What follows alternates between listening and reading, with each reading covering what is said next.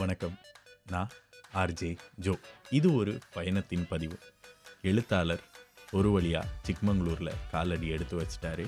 So jerkin இல்லாமல் சிக்மங்களூரில் குளிரை தாங்கிட்டு எப்படி இருந்தார் அப்படின்றத தொடருவோம். ஸோ சிக்மங்களூருக்கு போய் சேர்ந்தாச்சு. அங்கே அழைச்சிட்டு போன ஏற்பாட்டாளர் தங்குறதுக்கு நடு காட்டில் ஒரு இடத்த ஏற்பாடு பண்ணியிருந்தார். என்ன இடம்லாம் நல்லா தான் இருந்துச்சு.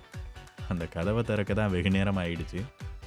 பஸ்ஸுக்கு உள்ளவும் பஸ்ஸுக்கு வெளியவும் ரொம்ப நேரம் காத்துட்டு இருந்தோம் ஆனால் இது எதுவுமே தெரியாத ஒரு சில பயணிகள் அசந்து தூங்கிட்டு இருந்தாங்க அதெல்லாம் பார்த்த எழுத்தாளருக்கு பயணத்தில் தூக்கம் ரொம்ப முக்கியம். தூங்குறதுக்காகவே ஒரு பயணமா?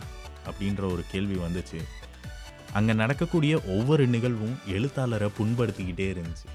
இதுக்கு மேலே இந்த பயணம் எப்படி இருக்க போகுது? இந்த பயணம் நல்லா இருக்காதுன்னு முடிவு ஆயிடுச்சு.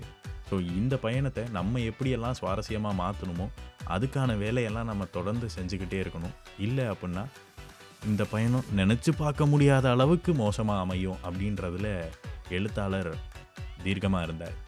வெகு நேரம் காத்திருப்புக்கு பிறகு அவங்க ஏற்பாடு பண்ண விடுதி வந்துட்டு திறக்கப்பட்டது. ஸோ அங்கே போனோம். எழுத்தாளர் மனசு மறுபடி புண்பட்டுச்சு. ஸோ எழுத்தாளர் நடு காட்டுக்குள்ளே ஒரு டென்ட் ஸ்டே மாதிரி ஏற்பாடு பண்ணியிருப்பாங்க அப்படின்றத நினச்சி அவளாக காத்துட்டு இருந்தார் பட் அங்கே நடந்ததோ வேற ஒரு நல்ல ஹோம் ஸ்டே அரேஞ்ச் பண்ணியிருந்தாங்க. மாடியில் டென்ட் போட்டிருந்தாங்க. ஸோ அதை பார்த்துட்டு இங்கே எதுக்கு டென்ட்டில் நான் படுக்கணும்? அப்படின்ற ஒரு கேள்வியும் எழுத்தாளருக்கு எழும்புச்சு. பட் எனிவே நைட்டு நம்ம ஃபாரஸ்ட்டில் போட்டு தருவாங்க அப்படின்ற ஒரு மன ஆறுதலோட ஒரு குட்டி தூக்கத்தை எழுத்தாளர் போட முயற்சி பண்ணுறாரு அதுக்கப்புறம் எல்லாம் ரெடியாகி விடுதியிலேருந்து கீழே வந்து பார்த்தா எல்லாரும் ஃபோட்டோலாம் எடுத்துக்கிட்டு இருக்காங்க.